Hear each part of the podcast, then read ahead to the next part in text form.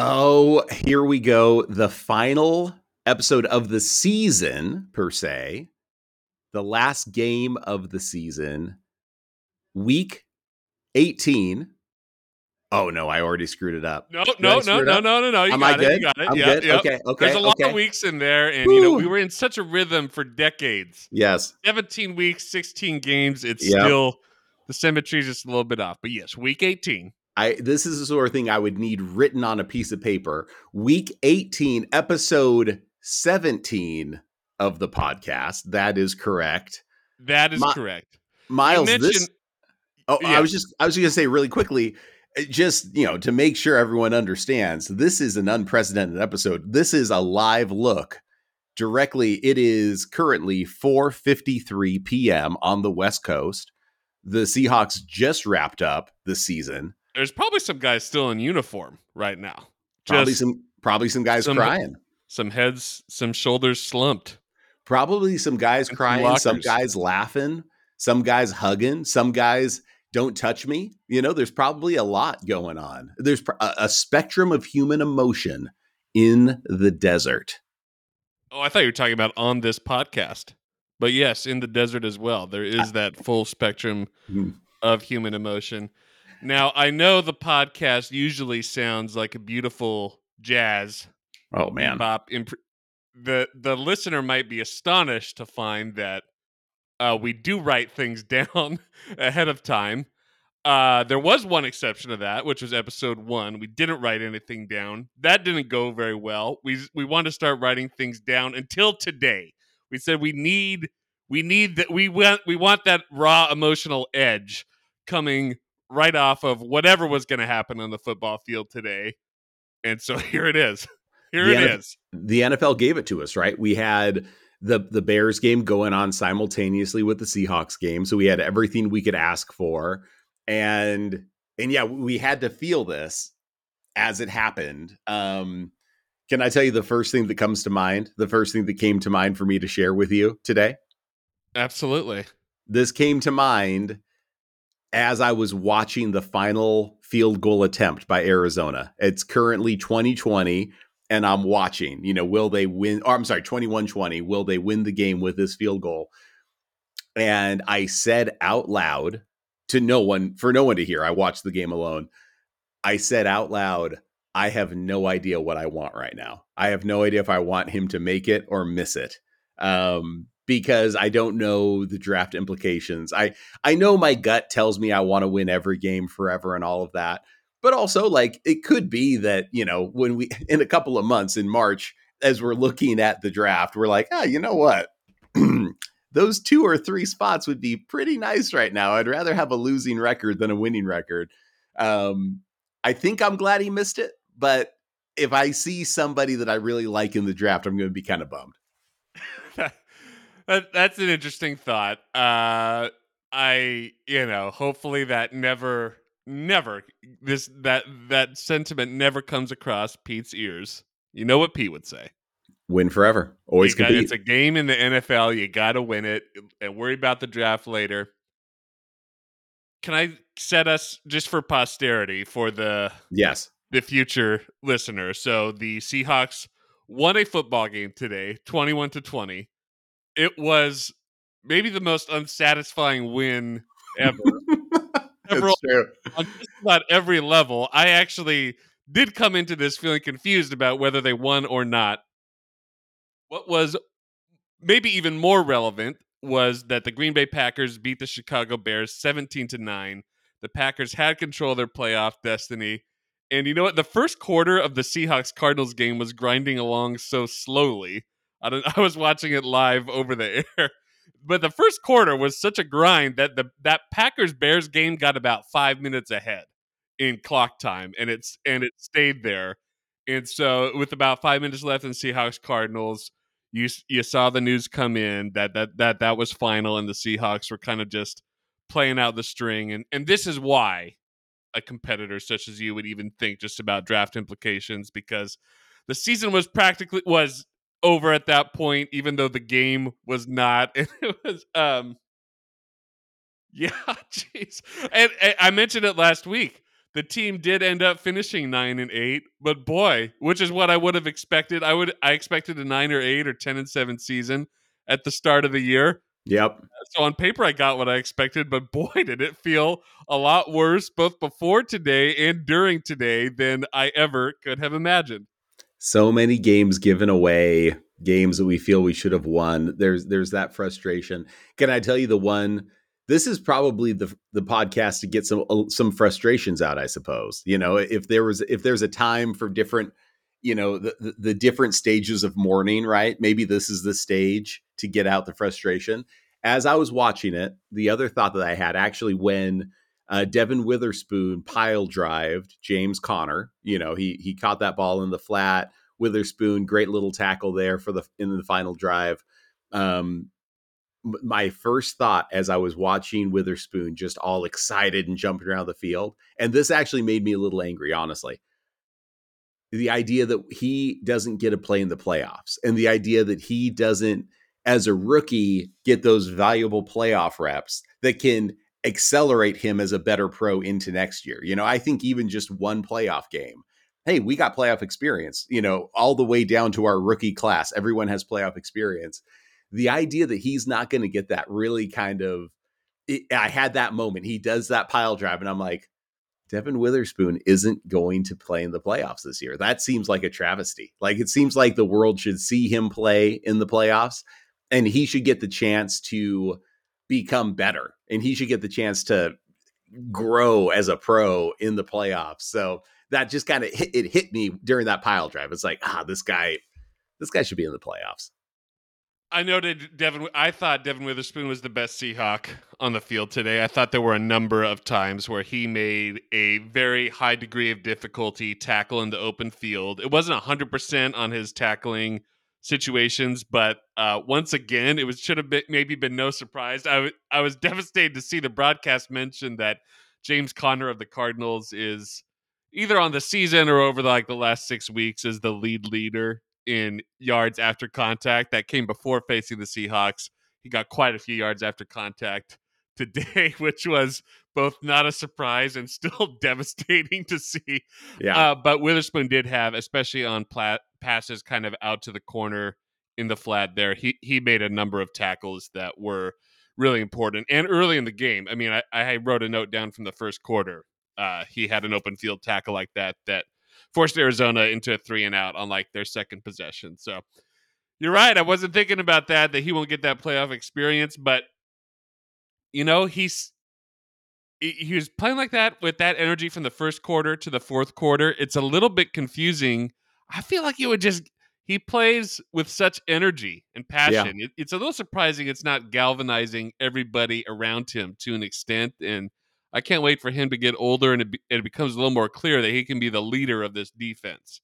It maybe yeah. just couldn't happen with him being a rookie because no matter what, fifth overall pick, Pro Bowl, uh, he's still a rookie, you know, so he maybe couldn't be like a leader in that way right off the bat. But man, maybe it could start from year two. You know, I mean, some of those Legion of Boom guys were not very old when, when they were leading the team to the Super Bowl. So yeah. Yeah. You, you step into it, I think, in year two. I, I think that's a that's a really good point. And, and that's a really good positive point to make that that we are now going into a time when this can start to become more his team. Speaking of guys that um that I guess we root for and, and just um interesting players, I was really taken aback after the Tyler Lockett two point conversion the during the replay, the camera they just had like DK Metcalf, and he was just going crazy, like like just pumping his fists with excitement for Tyler's two point conversion, and like, yeah, we got it.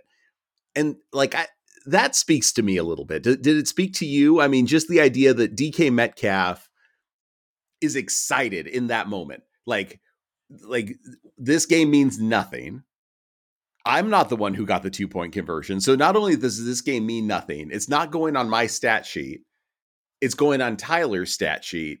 And I am like moving my body with massive excitement that we got that two point conversion, that, Tyler got it. DK is a is an enigma. Like he is such an interesting human being. He has moments where he loses control, and then I feel like he has a moment like this where I'm like, that seems like extreme maturity to me. Like the fact that he would be able to, in that moment, be happy and celebrate a two point conversion that's meaningless on the season, meaningless to his stat line, yet celebrate Tyler Lockett in the moment. I don't know. I I don't know if I'm overthinking it or not. Tell me what you think about that. You're not overthinking it. I think one of the bizarre features of the 2023 Seahawks, who have concluded their run as a football team, is their greatest weaknesses would become their greatest strengths and vice versa. So early part of the season, yeah, immaturity, huge, huge uh, struggle with DK Metcalf. Second half of the year, there was one bad penalty he got in the second half of the year, but man, there wasn't a more clutch player on the team. And same thing, you know, Jamal Adams hasn't been on the sideline for any of these games, which is bizarre. Uh, yeah. And like I meant, we don't know what's happening. That's bizarre, but man, you, even though it was, it ended up being that terrible one point loss against the Rams. That was the day he was out there sleeveless. Uh, he was injured for that game. It was like a one game absence, and that was the day he was out there on the sideline in like a sleeveless hoodie, like jacking everybody up. Uh, it's just funny that you know. and by the way, I made a note of something. Speaking of uh, weaknesses becoming strengths, I mean, you, we would have been relieved to hear this at Thanksgiving, but it, it ended up not mattering. Zero penalties today for the for the team. Didn't even notice. Yeah, zero penalties for zero yards. It's like, you know, at Thanksgiving time, it was like this team is losing games because they can't stop making like weird, bad penalties all the time, and, and uh, that issue completely goes away. And it, and but then it's like, well, now we're on to this run defense issue, which was arguably one of the team's strengths, definitely not a weakness, uh, going back to the first half of the season. That's it's what a great dichotomy to bring up. The fact that the run defense was a strength through well until Chenna got hurt, kind of to your point last I week. I think right? so, yeah, yeah. So what week five, week six ish, kind of around that time, and to your point, like that at that point in the season, penalties are just plaguing this team in every category you can. It, it was a beautiful bouquet every week of penalties. You had your pass interference, you had your holding, you had your um, you had your offsides, you had your false starts, you, everything. I mean, it was all there, perfectly balanced in this bouquet by a, a master gardener. And the idea that you you finish the season and that script is completely changed. You cannot stop the run, and your penalties are getting much better. Is I mean, I'm not going to say hilarious because this team, and I mean, of course, this is the big takeaway again in this game. Even though we won this game, this game isn't terribly different than last week, right? Like they were able to, we said last week, what made last week special or difficult or whatever, or actually under, understandable, I think is what I mean to say. What made last week understandable was it's like, hey, man, you're not going to win every game with a last minute drive to win the game. Like that's just not a sustainable way to win football games. You can win games that way and it can be super exciting, but you can't count on that. You can't count on the the drive in 2 minute mode to to get things done. And we saw that they were able to do it this time. So what? Now they've done it 3 out of 4 times, right? For like to c- conclude the season. Is that am I saying that correctly? You you are. I can't it's unbelievable. It. It's yeah, unbelievable. Yeah, you, right, you say, right. you would say like excellent. Like we we accomplished this thing that ah, it's a, it's a pretty iffy way. It's not a good strategy to win football games. We're 75% of the time we're winning football games on final drives, dagger in the heart. And it, it in some ways it makes last week even more like, yeah, man, like you, you can't win that way every week. Oh man, I, I am so confused that the the Seahawks actually won this football game because um what I was writing down during the game was two things. Where one, it was really bizarre. We were seeing so many players get huge amounts of playing time who had not really been on the field all year on offense and defense. That was that was crazy. But then I've got the the Cardinals scored two second half touchdowns, and I that was they were both stood out to me a lot for different reasons. So the first one, Uh, so, so I'm not even really recognizing that the Seahawks were like keeping the game close or that they scored or something. It's just those two second half touchdowns were so demoralizing. I almost don't remember anything else from the second half. So the first touchdown the Cardinals scored, the broadcast noted it was Seattle's longest, the longest drive that the defense gave up all year, 87 yards. Beautiful. It's a four play drive play number one is one of those Witherspoon tackles that goes for like zero or one yards. So really, it's three plays, 87 yards, and it's like 30, 30, 30. And there were so many missed tackles on that. That put the Cardinals up 20 to 13. And for about an hour there, I was sitting going, You lost the season on that drive. Like you, you, you know, you have them pinned deep you get things going with a, a, really positive first down play and you break you allow so many broken tackles and they kind of just they just scamper their way into the end zone. I was like that's it. That's the season. Then this was the most bizarre play of of the year and i'm very curious where you land on it. The trick not a trick the something happening the the field goal that wasn't the field goal that became a touchdown. I went on an emotional journey with this play even since it happened. I'm very curious where you land because I, I, have a strong take, which was not my first take, but I have a strong take now. So my, my, my first the first honest thing that I have to say about it is Riq Woolen was in position. Like he was there. He's insanely fast. Like I feel like if he takes a slightly different angle, he gets his hand up and we're good to go. And so it, it, that's the weirdest thing to me. It's not as though this guy had no defenders around him, right? And it's like, oh man, they completely caught us sleeping. We didn't adjust at all. Like we adjusted, I feel like we adjusted 90 to 95%, but just not like the full 100% it takes to actually stop a play. So that's that's my first takeaway of I guess of the play itself. I don't know. That's really funny. I hadn't considered that, but now that you mention it, you're you're definitely right. So my first thought was because they kind of it it I wasn't even really why I was looking at something else. Uh, you know, on a because you're just figuring, oh, okay, here comes the field goal, and Matt Prater's actually, you know. So I look up and the ball's in the end zone. So on the first replay, I was like, they just completely caught the Seahawks napping because they kind of go to the wide zone. Yep. People are shuffling on and off the field, and you just see the Seahawks, the defense, just kind of looking amongst themselves and not really examining what the offense was doing. The broadcast noted that M- Kyler Murray didn't exit the numbers, which I did. I did not realize. I don't know if you did. I did not realize that was a significant boundary yeah, with substitution. Never heard that. So I was like, man, Jonathan Gannon and the Cardinals, they totally master the rule book. They had to be studying the tape and realize the Seahawks just kind of did their own thing defending field goals, and they found this beautiful opportunity. But then here's where I here's where I landed because I was doing some research into the rule book during the rest of the commercial breaks.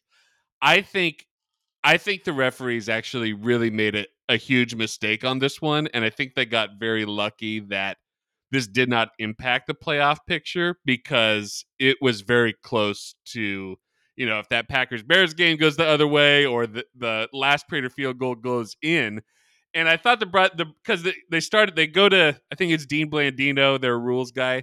They go to him and they mention that hey, if the offense substitutes, the defense needs to get a chance to substitute as well. And I think that's what Pete Carroll was upset about on the sideline. We haven't had a chance to go into the river to see any Pete nuggets on this Not issue. At all. I, I will be fascinated to see what he says. So I went online and I ended up on footballzebras.com, which is a great web. It's like the a Twitter account and website all about NFL refereeing. And they quote this little sentence of the rule book. Here we go. So this is about a quick offensive substitution. It says the umpire will stand over the ball until the referee deems that the defense has had a reasonable time to complete its substitutions. So what stuck out to me was Nick Bellore's out there on the play. He's played a few defensive snaps for the Seahawks this year, but that's our special teams guy. You know, I I don't really think, and I I so yeah, I don't really think that the Hawks were given reasonable time to make the substitutions because the Cardinals did make substitutions, bringing Prater and the punter on, and then yeah, yeah, it just felt like there wasn't uh like at that time did need to be given. Like the rule book is saying the umpire needs to stand over the ball in the case of this quick thing. So I actually do think it was a mistake. And uh I think the Cardinals bamboozled both the referees and the Seahawks at once. But you know, they got it more credit to them. They got it best. I don't know.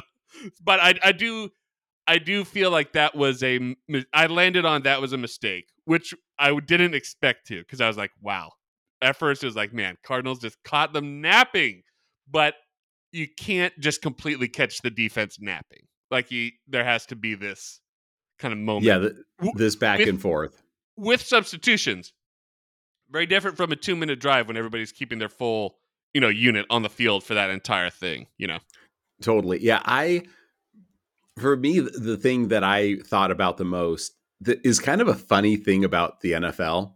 We have replays, right? We have a ton of technology around the NFL. Every other commercial is telling me about how AWS is analyzing a million plays and a million scenarios, you know, in five seconds. I'm constantly being hit by the cloud when I watch the NFL. And yet, when and they mentioned like Pete tried to call a timeout and like he didn't he just wasn't able to get like a referee's attention.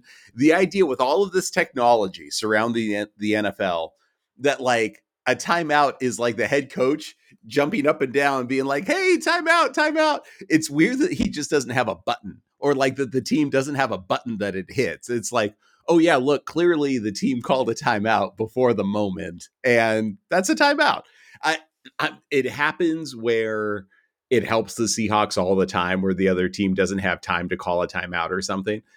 But it is funny that like that part of the game is just based off of like they I've seen so many times over the years where like Pete Carroll's running as hard as he can down the sidelines so that he can get in front of a ref and call timeout. It's like what if Pete like had a limp and he just didn't have the ability to like you know, take off? What if he wasn't the best? What if Pete had the same cadence as like my dad? They're about the same age, you know. Like if my dad was trying to call a timeout, it'd be like, "No, sorry, man, you, you didn't get here fast enough." Like I don't know. I, it's a weird observation, but I feel as though um, maybe we could, you know, help the timeout calling ability of a head coach with a button. Oh man, I love I love the juxtaposition with all the ads and technology. The one that gets me, and I I forget where I heard this, but some I heard it pointed out that like the literal chain gang, you know, it's like yeah. this 10 yard chain, a, a chain with all these links that like literal links in the chain that can be bunched or something that has to be one of the least precise ways to measure out 10 yards and yet that is like the gold like you know they treat it's such a sacred measuring stick when they have to bring the chains out onto the field. It's like a chain? You're not gonna if you had to measure something for a project in your house and you're like oh this piece of wood needs to be 12 inches wide you're not gonna bring out a chain to measure that you know hey don't worry miles um, i know we're gonna do a project on your place i went to home depot i got a 10 yard chain so we will know definitively what 10 yards is based off of this chain. It is funny. Like, even if you're just to say, like, we should upgrade to rope, just rope. Uh, like that would be better than a chain. Like rope is never going. Like I, I, I guess it could get tangled, but I mean, it, a chain could also get tangled. It's it's very funny. It's well, it's a very funny me, league. I don't watch tennis very often, but do you know where I'm going with what I say with when you watch tennis? When you watch tennis, it does not matter. I mean, some of these matches, if it's like on the outside of a tournament, there's just a couple hundred people there, and then their replay system is like perfect. Get you know, millimeter perfect, knowing where this ball bounces in or out, and it always fascinates me. Every time I watch tennis, the one or two times a year, I'm like, wow, NFL could really learn something here. This is the most precise game I've ever seen. Why is it tennis?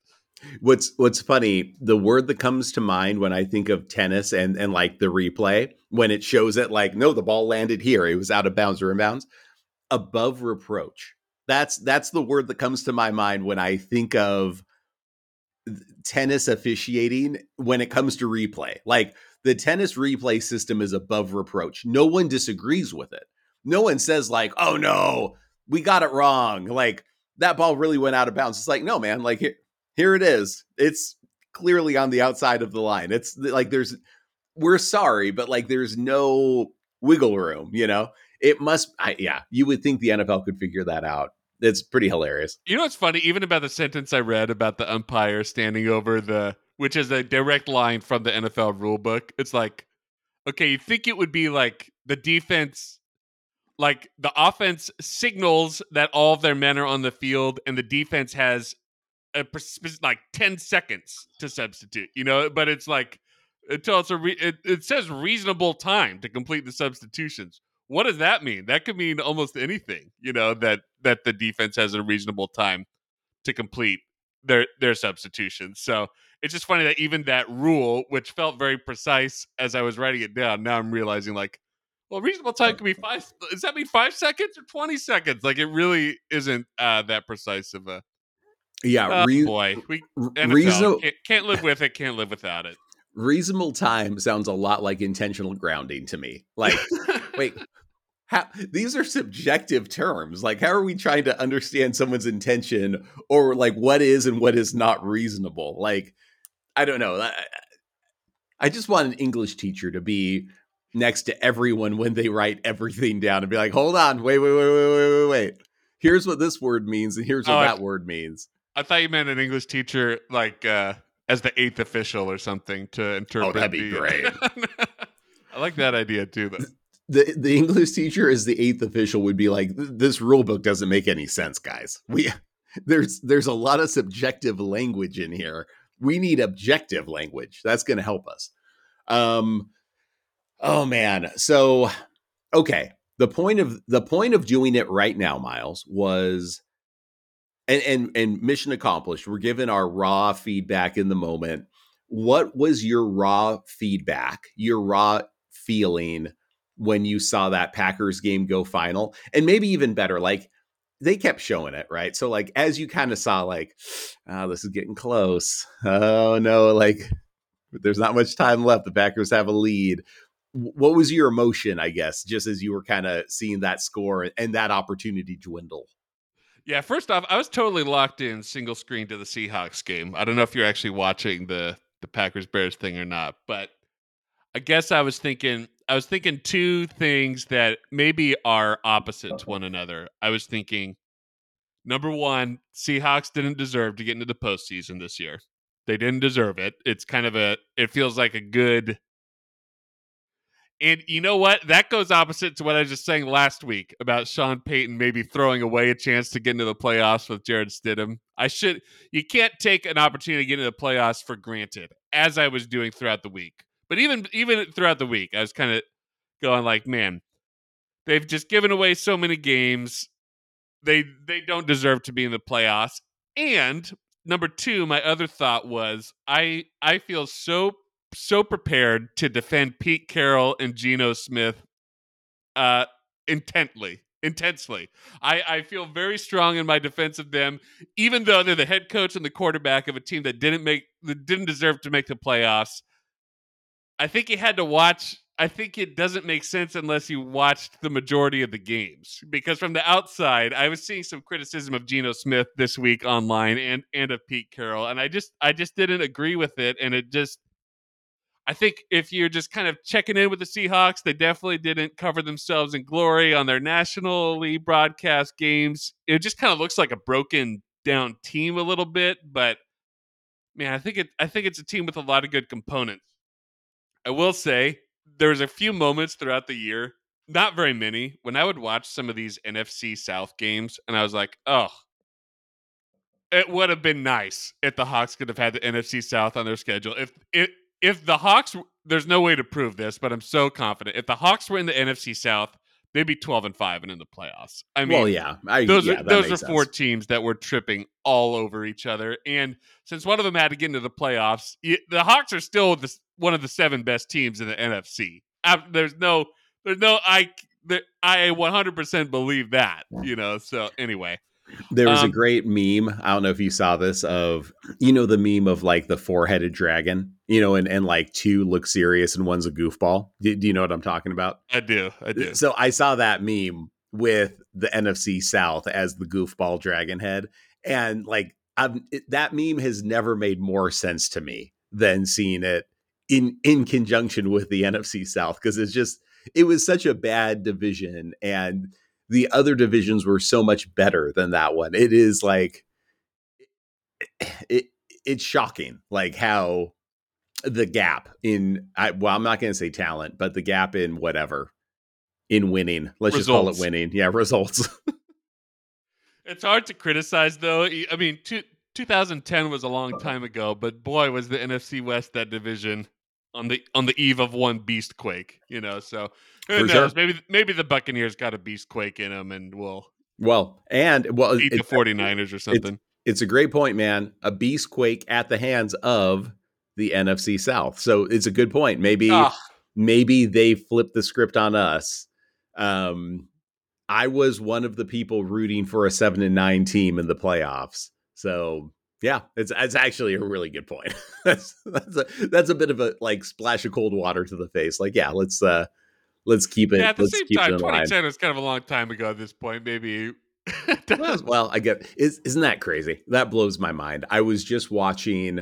Um, I was with my brother and my sister in law at their first apartment the the night that the Seahawks beat the Dallas Cowboys when Tony Romo fumbled the snap um, or fumbled the the the long snap for the field goal that like they were going to win the game. Like the game was over and he fumbles it he has to grab it he gets tackled by Jordan Babineaux the Seahawks go on to win the game and I showed it to my brother-in-law and that was 17 years ago 17 years ago today that happened.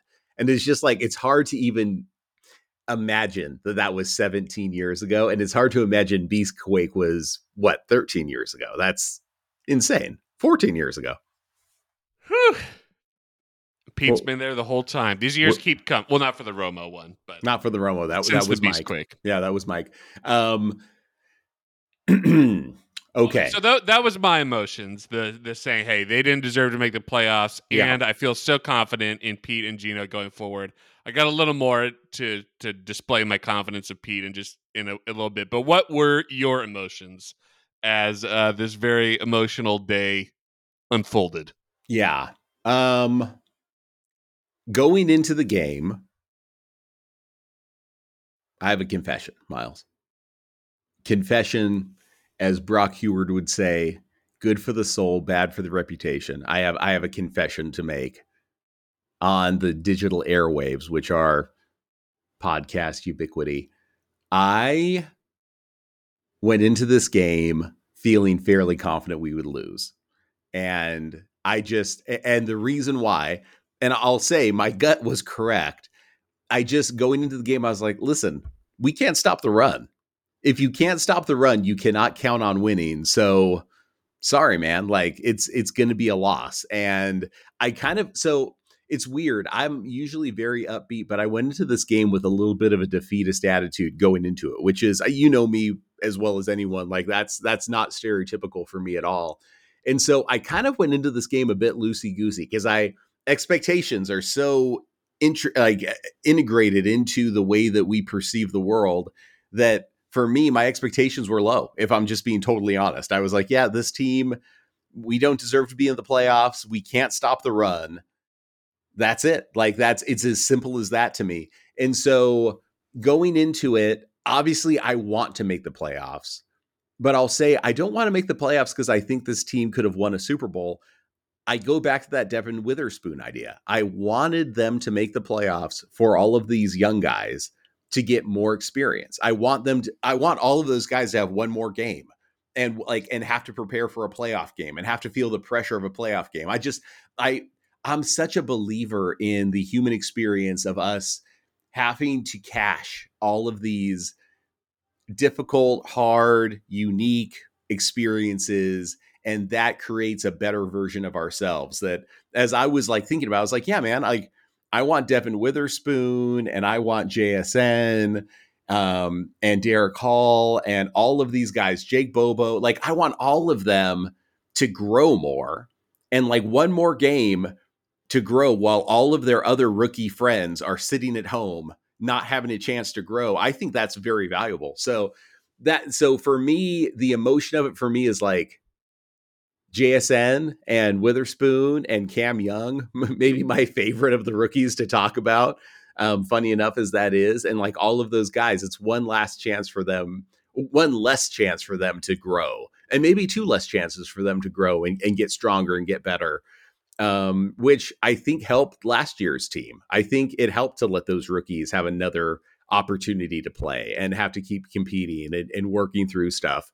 Um, and I mean, being in the playoffs is such a unique thing. I was just listening to um, Tony Gonzalez, and he said, I think he said, like he was talking to some guy that's been in the playoff, like playoffs, like every year of his career, and he, was laughing. He was like, "Dude, I made the playoffs three times in my entire career. Like, no if you, way. You know what? Isn't that crazy? Like, and I, I, could be getting the number wrong, but it was a number like three or four. I mean, it's a tiny number. Yeah, and he played for a long time. And and maybe the best tight end that's ever played the game.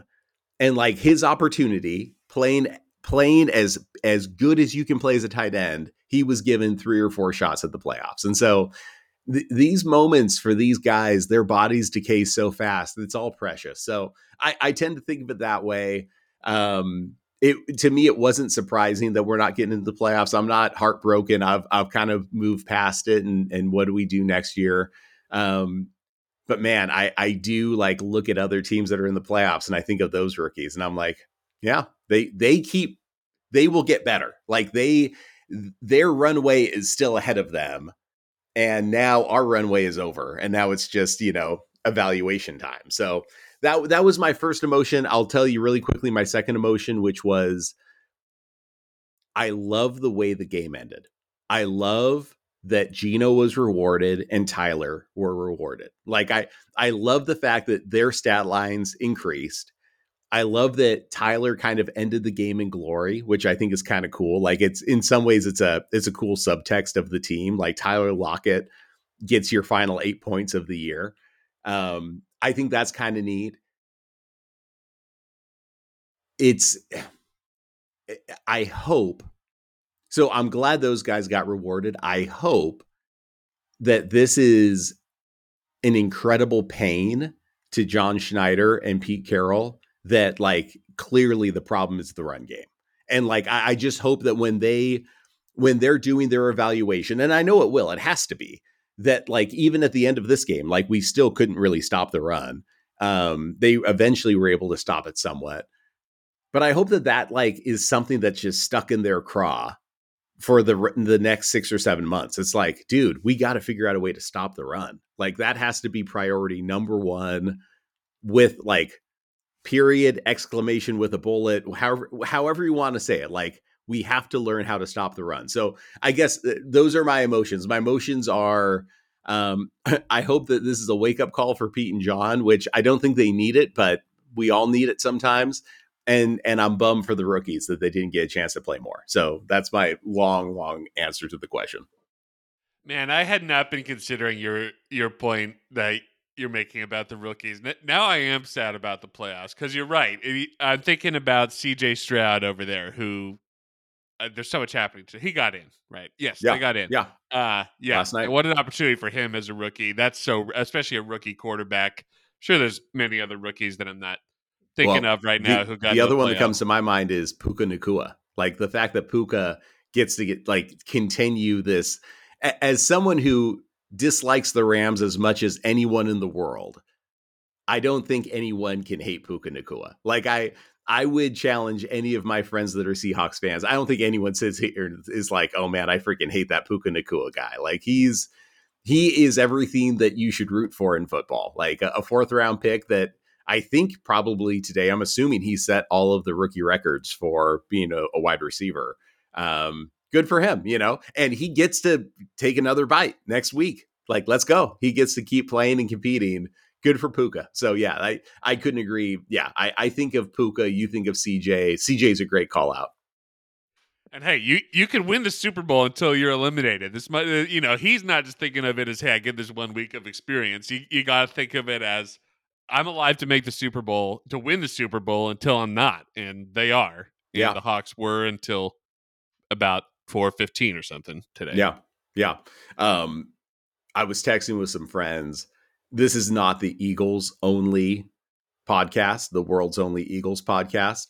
But if it was, I think I'd want to talk about just how weird and interesting the Eagles season has been. Like, what a, if you want just talk about a season that doesn't make any sense, like the Eagles were a runaway train from hell that was ripping through the NFL weeks one through 11, 12. Yeah, 11, 12.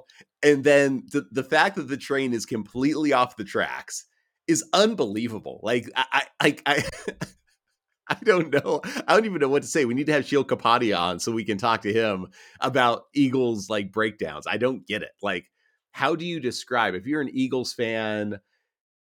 How or even man, if you're a Dallas fan and you're looking at the Eagles, if you're an NFC East fan, how do you like get your head around that team? So I know th- this is the Seahawks podcast, not the Eagles podcast. I don't get those birds confused whatsoever. But holy moly, just thinking about storylines in the NFL this year, I think that's a crazy one. Well, the good news with the Eagles and their fan base is they're probably just taking everything very reasonably and level headed. And Mhm. they're kind of, you know, having these Northwestern style reflections, just like we are, you know, taking quotes from the press conferences and reflecting on them. Yeah. That is it is funny to think how stereotypical this this podcast is to the Northwest. I never even thought about it. Like, let's just kind of you know dig into it and like talk philosophy and like just talk through um the, how we should be thinking about the approach to hey, hey, there's a reason Pete landed here, man. You know, 14 years. I mean, my goodness. Oh, that's hilarious, man. That's a, that's a really great. Yeah, I wouldn't survive, would I? I would not survive in the Philadelphia. I- am such a prominent media member in the Seattle market, but I would not survive in the Philadelphia market. I'd be laughed out of town. They'd say like your your takes aren't hot enough. Yeah, I wonder where else it could work. Could it work in Jacksonville? Is it like, is it about being a smaller place or I don't think so because they have. it's too, I, I Floridian? I'm assuming that Jacksonville has a lot of New Yorkers, so I don't think I don't think they would take to it very well. You know what I think could Hmm. work actually the number 2 option. This might hurt to hear, but I think I think it's correct. I think it would be with the 49ers. That's like kind of the like football philosophy like, you know. let's think through it a little bit. Let's yeah, take our yeah, yeah. time. We're going to we're going to think our way to victory here and Maybe. Yeah, that that might be true. It does hurt a little bit to hear, but um you know, sometimes you hate your reflection the most. So maybe that, you know, may- maybe there's there's some good some good fodder there. Um where do we go from here, Miles? So the Seahawks lost, the Packers won, the season's over. Can I defend Pete and Geno for a little bit? Please do. I'm gonna I'm gonna I'm gonna go Geno then Pete. So I saw there was I looked on Twitter. Bad choice from the start. Good good stuff happened on Twitter every day. Just a lot of neat stuff. And uh well and I was also looking on Reddit, which got my Pete thoughts going, which is also also guys don't hey, you got everything you need here. This this is the only podcast that covers the Seahawks. Don't even go to those other mediums. You got everything you need right here. We'll sort through it. I saw some analytic minded folk discussing the idea that the Seahawks with Geno right now is really similar to where the Chiefs were with Alex Smith before they got Patrick Mahomes. And there's a stat called expected points per play that's kind of analyzing the the down and distance and the leverage with the, with the points in the game and and trying to evaluate how much is a quarterback adding to their team through that. And so Gino is 17th in the league, which is a pretty you could say that was kind of where Alex Smith was. Like it's average ish, and you want to say, like, hey, is this this this mediocre? So here's the deal. Geno Smith, 17. You ready for the next few? Who he's like an inch behind in these stats. Yes. 16, Justin Herbert. 15, Matthew Stafford. 14, Trevor Lawrence. 13, Jared Goff. 12, Joe Burrow. Okay. So Geno's a, a, an inch behind all those guys. Are we going to move off them and look and dig through the draft for another quarterback who may or may not work out? I don't think so, man. I it's just with Geno, it felt like Geno made very few mistakes across the entire year. He keeps incredible care of the ball, both as a runner and as a passer over the air. And it just felt like it felt like the offensive design d- never let him like let it rip. I think his skill level is above that that 17th. I noticed today there were only two deep pass attempts the whole game, and they were the two really deep completions to Tyler Lockett. It's like, hey, our season's kind of on the line here. I, it was just bizarre. Like we're really going to run it exactly as much as we pass it, and we're going to pass it short 90% of the time. Hey, he completed both of those two long passes. Let's let's let it rip a little bit here. So I really don't. I think if the Seahawks want to make the playoffs in 2024, you have to stick with Geno Smith. You're going to be in the middle of the first round, mid first round quarter, middle first round quarterbacks do not have a great track record in their rookie year. Even Patrick Mahomes himself did not start his rookie year at 10th overall. And, you know, okay, there's some names in free agency that I I'm not convinced there's a free agent quarterback though that's definitively better than Geno Smith. I enjoy having him as a quarterback. I think he should be and will continue to be the quarterback in 2024. I was wondering if maybe just with his past resume, if there's some sort of bias thing here where it's like if a really high draft pick is doing well, you're kind of looking for reasons for him to be good. But with Geno's experience of being such a lengthy backup, or maybe like if something goes poorly, then you're kind of like pouncing on the reasons that he's bad, you know, instead of just like focusing on, hey, he's doing just as many good things here, you know. Um, so anyway, that's my defense of Geno. Do you are you as confident in Geno as I am? Are you ready to to go at it again and and content and happy while doing so? Yeah, it's funny. So as you were talking, I uh, I was looking up Geno Smith stats uh, for the year, and I, of course, looking that up, I have last year's right next to me as well. And because I wanted to kind of get a feel for it, I haven't really thought about this yet. So first of all, the, the first thing I have to say is the reason the Seahawks are not in the playoffs, the reason the Seahawks are not in the playoffs is because we cannot stop the run. Eh, period. End of story. That that is the entire um that's that's my message to anybody. Like that's it. That's it. So it's not Geno's fault. Geno did nothing to lose games. Now, I don't think that Geno is a top tier quarterback. I don't think he is. I don't think he's a top five or top, maybe not a top 10 quarterback. I think he's like a number 12 to 13. I think he's a really good quarterback. I think he's fine. Um, and I think you can win a Super Bowl with a Geno Smith. You have to be able to do other things correctly. And Geno is not the reason why this team didn't make the playoffs. And I just, I think that has to be super clear. I'm looking at his numbers compared to last year, right? So last year is like this um this epiphany, right? It's like, man, he was so good. This is incredible. Like we have our guy. If you look at it in context, now I'll say the number there is one number that really is massive. There's one number that's massively different. Geno Smith, touchdown to interception ratio this year was 20 touchdowns for nine interceptions. Last year it was 30 touchdowns for 11 interceptions. So that's legitimately like that's that's a big difference. Um, but if you look at a few other things, Geno Smith was sacked 31 times this year. He was sacked 46 last year. I think that has a lot to do with him getting rid of the football. But this is the number that really kind of made me think about it. Do you want to know? Do you know what Geno Smith's rating was last year compared to this year? I'm assuming you don't know it off the top of your head. Do you? I don't. I knew the passing touchdowns were way down. I thought that's where you were going to go with the big, the big change in number. But so no, I don't know the. So, so that you're right. Twenty twenty two higher in rating. Yeah, so so that was the big change in number. By the way, I'm done. Like that. That was the the, the touchdown. Well, which one, which year was higher? Um. So so for so I'll give you both. So for touchdowns, last year was 30 touchdowns. This year was 20. Um. So that ratio was way way better. And I'm assuming that's the ratio that really plays into the rating. Shockingly, though, the rating isn't that different.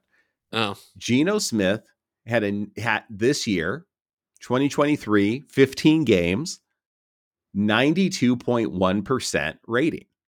last year, Geno Smith had a 100.9% rating. So it's not it's not as though that number is some crazy difference, right? I mean, th- that's that seems pretty normal. Um, Geno was 64% passing this year. He was 69.8% last year, which is almost cruel, like that he didn't get quite to 70%. Um, so I mean, there there's definitely some differences, but Geno's not the problem. It and and I agree with you. Gene, Pete is not either. But you could at least make an argument that Pete has responsibility with the run game because he's the head coach. Geno has no response. Like Geno can't Geno cannot help stop the run. Like he shouldn't be That's leaving the quarterback room during midweek and running over to the defensive lineman room and being like, "All right, guys, listen. Our two gap is just we're all over the place. Like we really need to stop the run here and here. Like Geno can do nothing. Um, and I'm sure Pete would agree with that. Like Pete and his defensive staff need to figure out how to stop the run better. Whether that's getting more big bodies, whether that's getting um, faster, more agile linebackers, I don't know the answer to all of that. But stopping the run is the issue. So, I mean, long story short, I agree with you. Pete, Geno, big picture aren't the issue. Like this team simply has to do the most fundamental thing in football stop the run. Yeah, you make a great point that the run game is is under Pete's responsibility. I hadn't quite considered that. Uh, so, but I'm going to go into my Pete defense now. You ready? So, and, and uh, I'll just say this: think about oh, yeah. all the things a, a head coach has to do. Like, just to, I'm I'm just backing you up here. Like, no, you, you make a good point. Of all the things a coach has, a head coach is responsible for. I don't know how you would divvy up like what percentage of that is the run game, but like probably at the very most, you would say the four aspects of football is run the football, pass the football, stop the run and pat and and stop the pass, right? Like those at least are the four main categories. So I feel like at worst I could rate Pete as like failing in one of those categories where it's like, yeah, man, like we got to figure out how to stop the run. But like are you passing the football pretty well? Yeah. Are you running it pretty well? Yeah. Are you are you defending the pass fairly well? Yeah that's the only the running the stopping the run's my only real issue. So I'll shut up. That's that's my take. You, you make a great point about those four categories, but that is just so offensive to long snappers everywhere. You know, to just You're only right. have those four. You know, there's there's a little more than four, but I guess you're right. Those are the four ones that happen most often. You you don't appreciate your long snapper until he's gone, and then it's a big issue.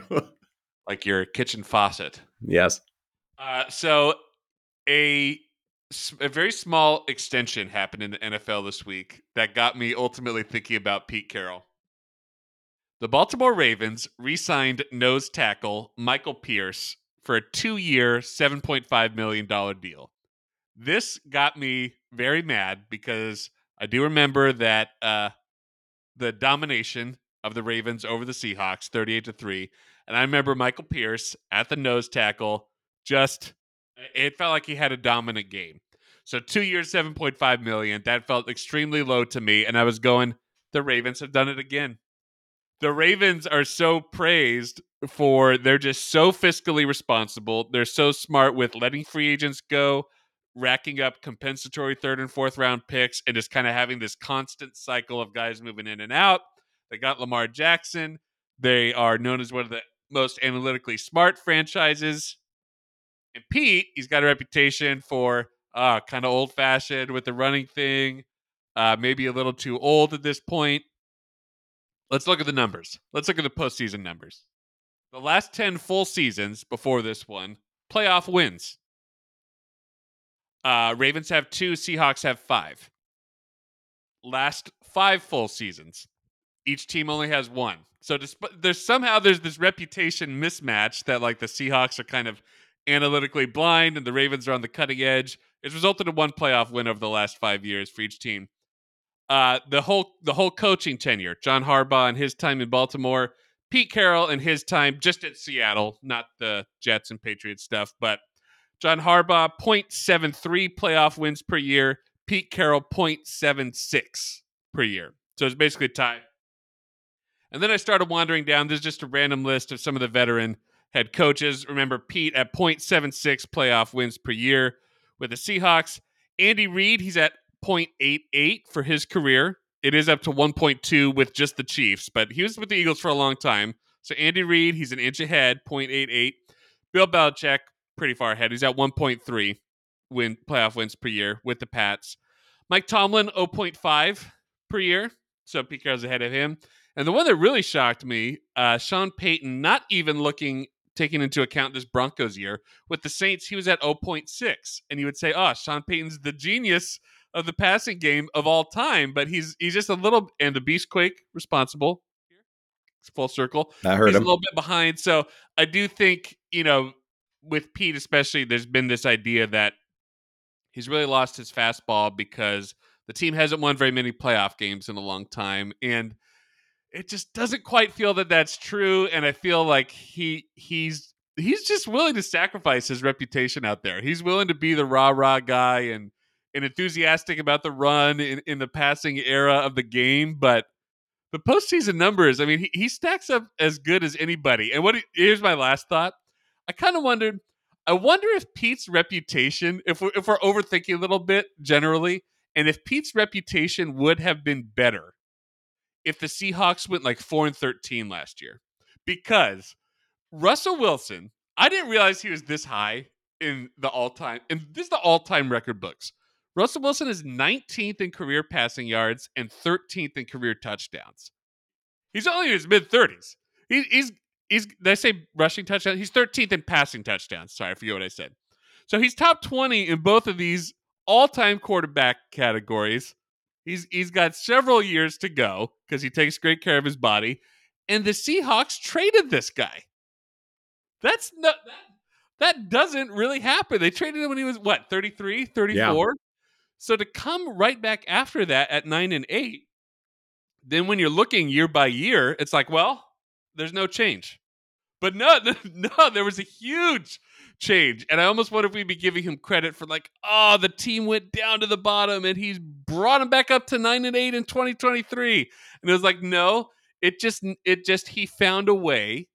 Uh, you they know, just never got bad. Yeah, yeah, they just never got bad. And so, so um, yeah, there is this this playoff winning drought, but there's this hidden this should have been a whole dip down rebuild like the Cardinals or something or, or the Bears are experiencing right now. Like, but it, just never it just never got to that point. So I think I think being critical of Pete and the lack of playoff success for a while is is kind of ignoring that you had to go on this journey with Russell Wilson. You had to get to that end and you had to rebuild it again. And and I think for the most part, although although the run defense, yeah, that's a great point. Uh, but for for the most part, it's it's been built, and the team still has an identity and still has a, a lot of good things going for it. I'm I'm I was really struck this year by how it it seems like the Seahawks are the best employer to play for in the NFL. I really don't.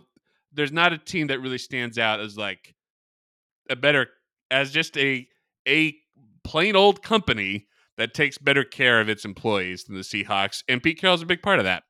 I agree. No, I I totally agree. And and next week we will have the HR manager of the Seahawks on, and he he or she is just going to talk through all of all the details of their employment record. These binders, these PowerPoint slides, these They're are massive. these are the NFL's best. The, this is how you win championships with with a good HR department. No, I, I totally agree with you, man. And I, I think that um, I think that Pete is a victim of consistency. I really do, and I think he's a victim of um, of a stereotype that people put him into without giving him the credit for um, some of the brilliance. It's it's so easy, and maybe Sean Payton, someone who I very you know specifically dislike, maybe he's a good example of someone who does a better job of Pete at putting himself out there as a genius and as great and as like, yeah, I'm this hardline great coach. And it's like, it, then if you look at their numbers, it's like, well, no, Pete is has like much better numbers than you. Like that's that's kind of crazy. Um, yeah, and it. I mean, I, I am shocked that Pete's numbers are that much better than Mike Tomlin's. I think that's really interesting because I think from a tenure perspective, they're the most. But Tomlin, Belichick, and Pete ha- probably have the most commonality when it comes to just raw years. in their like in this moment in their NFL careers as far as Pete with the Seahawks, Tomlin with the Steelers, Belichick with the Pats. They, you know, they're all kind of in the same boat of like we had our job for a long time. Like we we got some good tenure. No, I, I every time I see that Pete's on the hot seat, I laugh. I think it's a dumb take. I think it's a I and and frankly, um, and I think you'd agree with me on this. I think it's a lazy take that a lot of people have when they treetop and 3,000, 30,000 foot view look at the landscape of the, of the NFL. Hey, this team we thought should have won one or two more games than they won this year. He's in trouble. It's like no, and and I say this: the run game or the the the run defense is a big problem. That's an extremely solvable problem, right? I mean, that's a problem you can solve in free agency. That's a problem you can solve in the draft. Um, and I think we can even look at this team and, and say, like, they clearly have an issue stopping the run on the edges. They clearly have an issue with some of their fits on the inside. Um, we talked. We've already talked a lot about Chenna, and like he's an important part of their run fit. Daryl Taylor, great, like great get to the passer guy, but he's not a good run stopping guy. He's probably not going to be on this team. This team is going to continue to get better at stopping the run. I believe that. I just actually learned we have Jarran Reed on a two year deal, which I think is maybe the best deal we've signed in a long time. Like that's crazy. Jarran Reed is having a crazy good year. I think seven or eight sacks in the middle of your defense. And the fact that we have that guy locked up, hopefully we keep Leonard Williams. I think he's a really good asset. And and they I think this is something they can figure out. And John Schneider and Pete Carroll certainly know how to fix that problem. Like they know how to stop the run. Um, can I give you some encouragement of why they're going to stop the run? Absolutely. So I would have said the exact same thing last year. So maybe not a great point, but I remember distinctly after John Schneider's first year, we played the Raiders and they ran it all over us. I mean, it was it was gross. It was terrible. And end of the year press conference, John Schneider said, I watched that game and I said to myself, that will never happen to us ever again. I won't, I will not allow it. Meaning, like, I will get the personnel so that a team cannot push us around physically. Now, the last two years, stopping the run has been an issue. So, you know, take that for what it's worth. But I do think that this is a solvable issue. And if we cannot be so reactionary and look at big picture, something that John Schneider has done an insanely good job of is finding value in the interior um, defensive line. Tony McDaniel, Clinton McDonald are two like easy examples of guys that we basically picked up for nothing in free agency and they performed insanely well on our defense. So I have a lot of faith that that John will fix this and I think it's really a John Schneider, Pete Carroll like it's them being a team together they're going to fix the problem. I if they don't, it's going to be another hard year, but I think they will. I I I'm not going to stress out about it. It they're in such lockstep, and it's interesting. It feel like it doesn't really happen where you know these guys were not brought in as friends beforehand. You know they they hadn't worked together previously, but you know they're in lockstep, and it'll it will be really interesting to now that we're moving into the off season, we kind of will get to see how John Schneider was thinking about this entire year. You know, and you're, you're right; it'll be really compelling to see the moves that they make, and I'm I'm very interested to see to see how it goes. Because yeah, he's he's got his eyes on somebody in some depth chart where we haven't talked about all year or thought of, and you know he he's got his free agent targets and in the middle to lower class of free agency, and I'm, I'm curious to see how it goes. Yep, no, hundred percent. I, I mean, t- just to put a bow in what you just said, if I was to tell you something that there's no way it's going to work, and I I felt this way when it happened. Hey, we're going to hire a head coach who historically has been a bad head coach in the NFL, and we're going to have him help us hire the GM, and he's going to have say in who the GM is. Like if I told you that's how a team approached like an off season. They're going to hire the head coach, and then the head the head coach is going to pick the GM. I feel as though like I would say like that's a, one of the dumbest plans I've ever heard in my life. Like that is going to fail. You can't have a coach pick a GM. Like that feels like conflict of interest all over the place. The way that pride works in the universe, it will not work. And the fact that that's how it went down with Pete and John, and that it's been one of the best marriages in NFL history, and that they're in lockstep and they work well together, and that they both leave the ego at the door, as far as we can tell. Um, and the fact that they both actively give away credit to the other. That that Pete is constantly like, no, that's Johnny. That's that, that's his department. That's what John does. I'm just here, you know, molding the clay. And the fact that like John is constantly saying how great Pete is. How do you even think through that? I mean, it's just the odds of that working, I feel like we're so crazy. And it worked to a T because like two guys that I think like leave the ego at the door. I mean, I think that really has to do that's most of the equation. It it uh it makes a team fun to root for. Not every team is this fun. I mean, you see there's stuff stuff happening around the league. There's a lot of not fun situations, uh, even amongst some playoff teams, maybe. Uh, and yeah, it's a it's a really positive situation year after year, and maybe it's about getting older. Realize how valuable that is, or you just maybe as you get older, you you see the front office more and uh, its effect on things, and yeah, I'm, I love this front office, man. No, they're they're good. Um, let me say um, let me say this.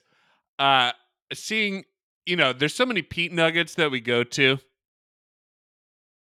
Looking at the Portland Trailblazers, a, a team I'm uh, I see up close.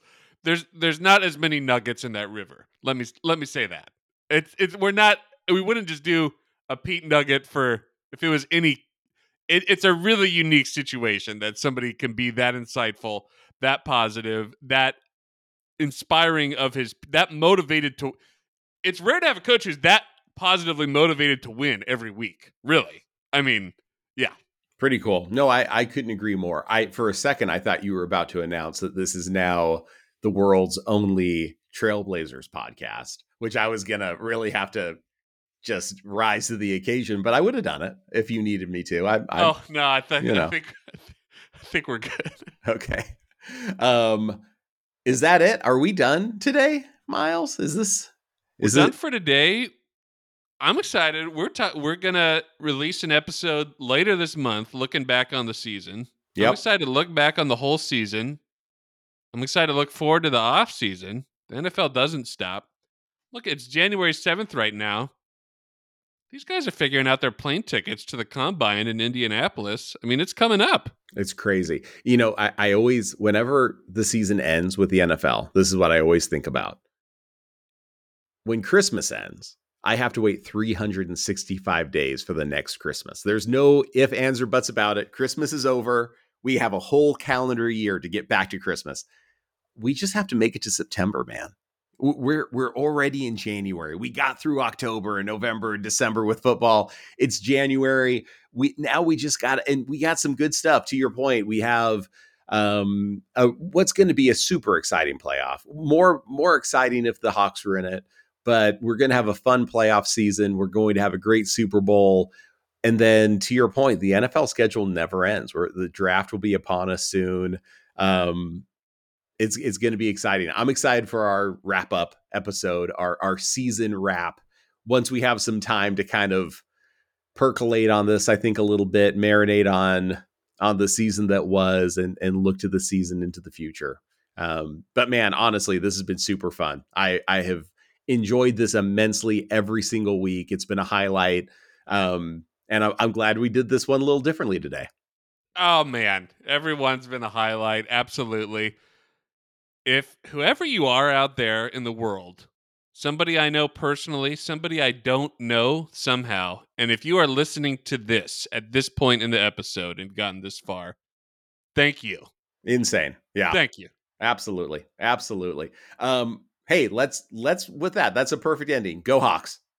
Go Hawks.